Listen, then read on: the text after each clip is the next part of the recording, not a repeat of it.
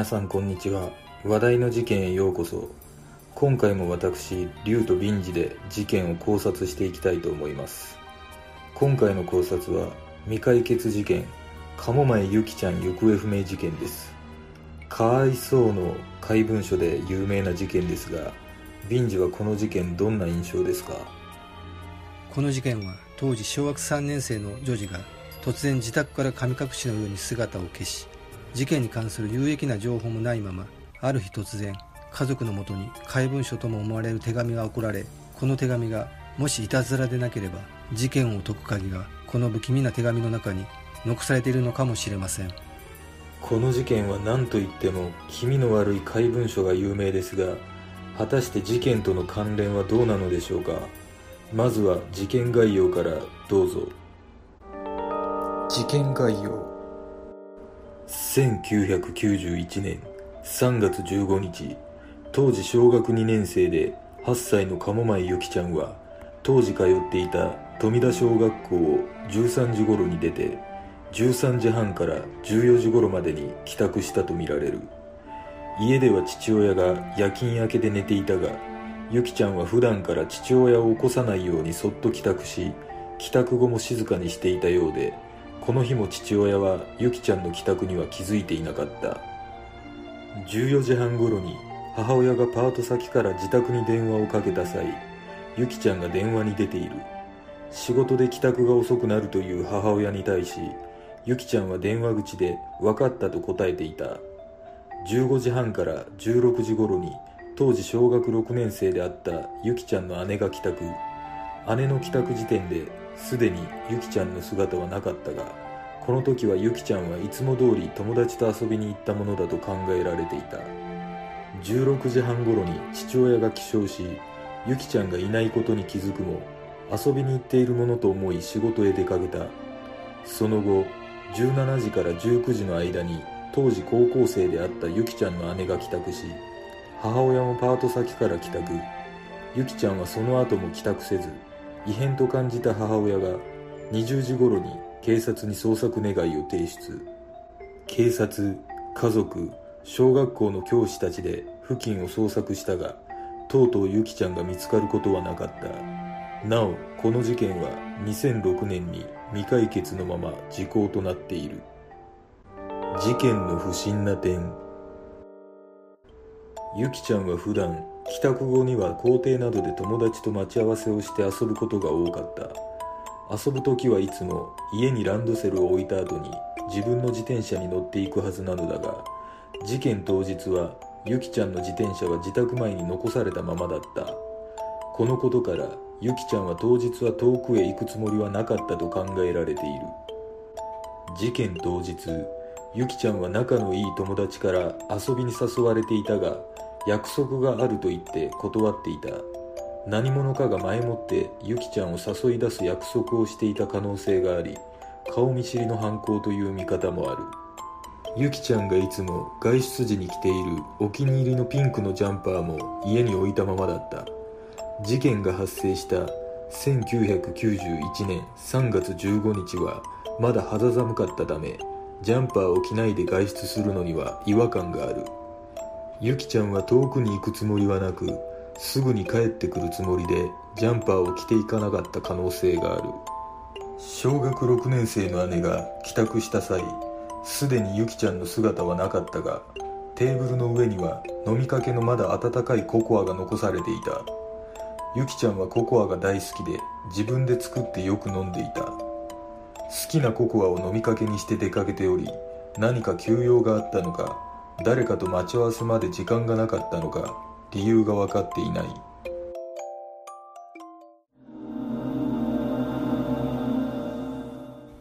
私は事件当日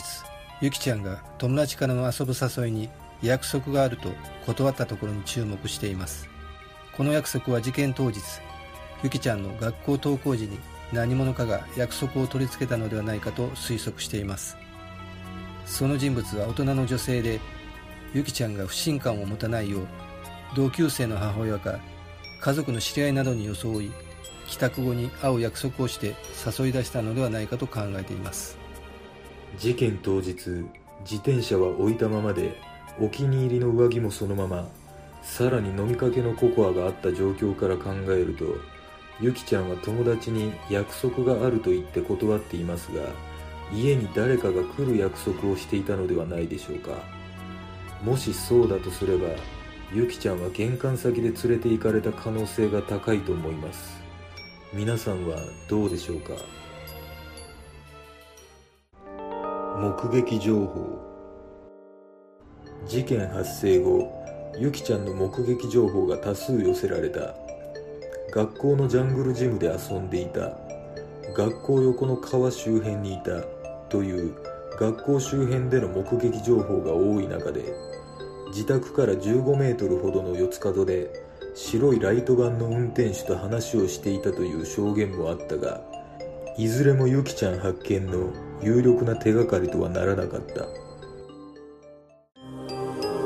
怪文書事件発生から3年後父親宛てとみられる鴨前秀幸様と書かれた手紙が届いた。しかし鴨前ゆきちゃんの父親は義行さんで宛名は間違っていた。父親宛てに届いていた手紙はカタカナや漢字ひらがなが混ざった怪文書で意味がわかる部分はあるものの解読は難航し現在の失踪事件の明確な手がかりにつながっていない。この怪文書の内容を皆さんに分かりやすいように文章を変換してネットの記事を引用させていただくと。まず1枚目に記されているのはこの失踪事件が富田の股割れと呼ばれる人物によって引き起こされたことをゆきちゃんの両親に向けて知らせるものとなっている。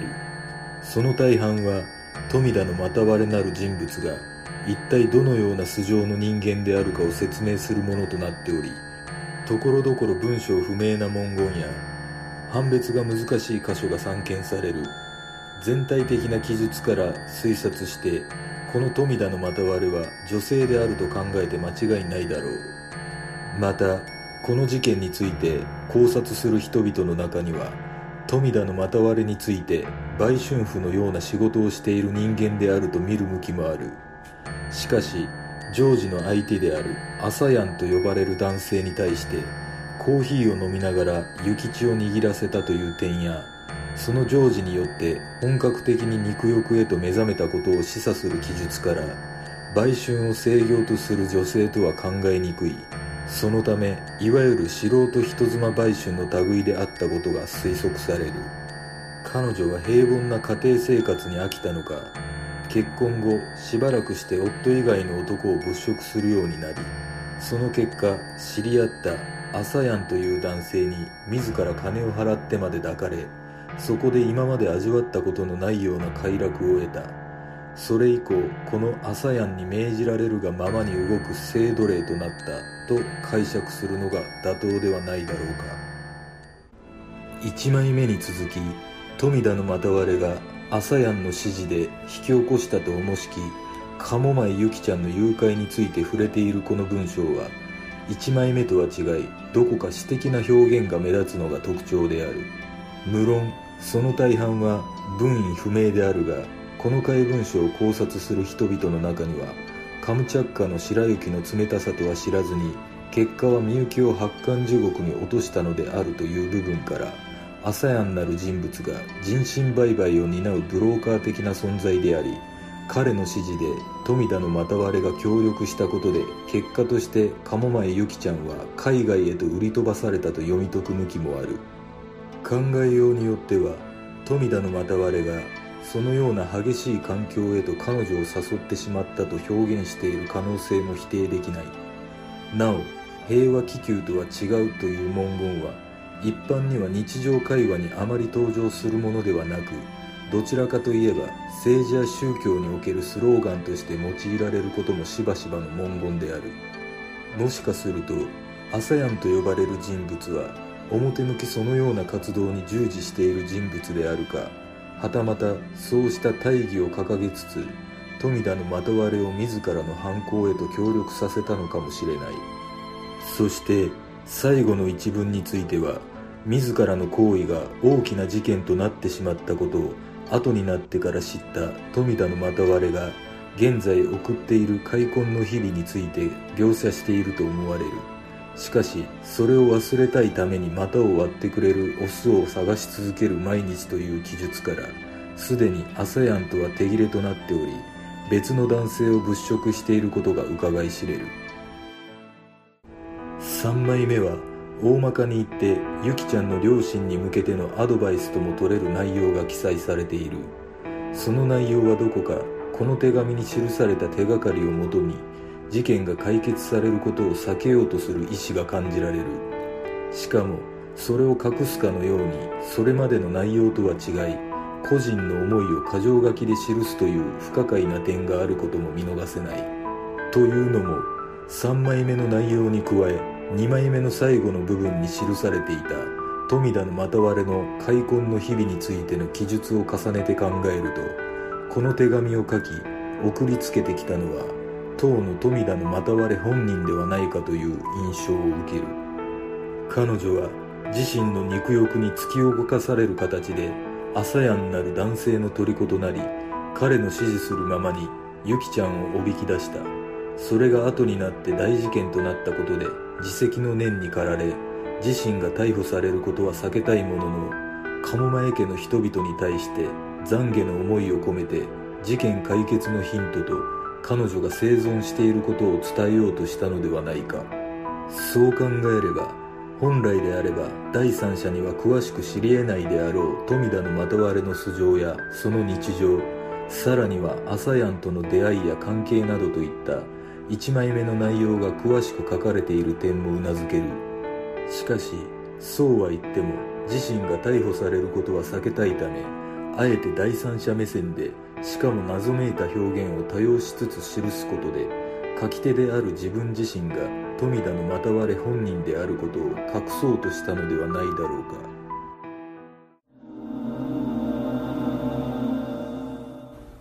この怪文書ともいえる手紙は犯人またはその関係者から送られてきたと私は推測します。また事件後3年経過してから送られてきたのが疑問に残りますが送り主は警察の捜査が3年経過しても難航していることや犯人周辺にまで捜査の手が及んでいないことを感じさらに攪乱させるためにこの怪文書を送ったのではないでしょうか。まず不可解に感じることは内容はもちろんですがなぜ3年後に送られてきたのか捜査が難航しているのを知った上で送ってきたということはやはりいたずらなどではなく何らかの情報を知っている者が書いたと思います。しかしわざと名前を間違えたり意味不明の文章を書いていることから警察に対する挑戦状とも取れるのではないでしょうか。そう考えると犯人は単独ではなく組織的な犯行で捜査を一層攪乱させる目的があったと考えられます。もう一つの手紙。怪文書が届いてからしばらくした後不気味な手紙が届いている。その手紙は福岡県に暮らす尾形達夫と名乗る人物から捜査に協力するという内容でユキちゃんはすでに死亡しておりユキちゃんの霊の協力を得てダウジングで遺体を捜索するというものだった。またその手紙には犯人はユキちゃんの顔見知りで男女2人の犯行だと書かれていた。これは怪文書の内容と一致している。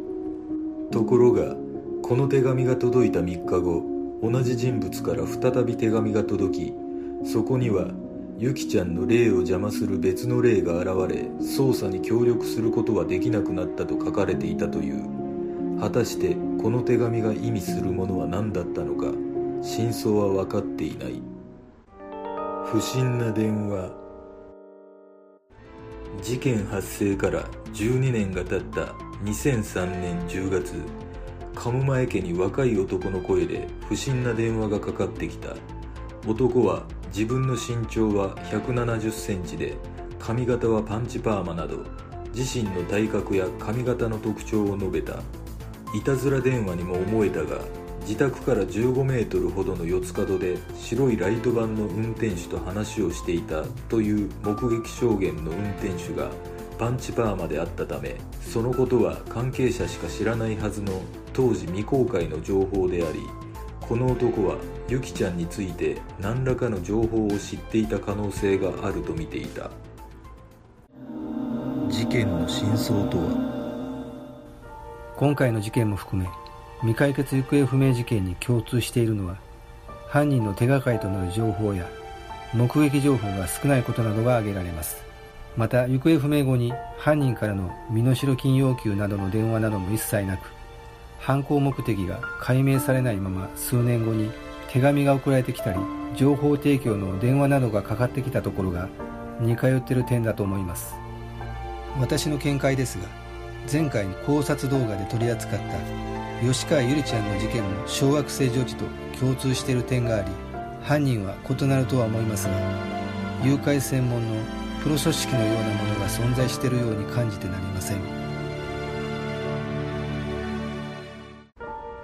この事件は衝動的な誘拐ではなく明確な目的の上で誘拐されたと思います。その目的が何なのかは全く想像の域を超えませんが計画的に仕組まれた誘拐事件だと思います。国内のみならず何らかの理由で子供を必要としている組織の犯行ではないでしょうか。今回のように怪文書が送られてくるケースは稀で神隠し的に子供が連れ去られる事件は後を絶ちません。現在の日本でも子供の行方不明者数は年間約1000人を推移しています。この事実をもっと多くの人が知り本当に安心できる国にすることが私たち大人の義務ではないでしょうか。皆さんはどう感じますか？では今回の考察は以上となります。次の動画を見たいという方はグッドボタンチャンネル登録お願いします。よかったらコメント欄に考察してほしい事件などがあればコメントお願いします。この動画を見ていただいてありがとうございます。では次の考察で。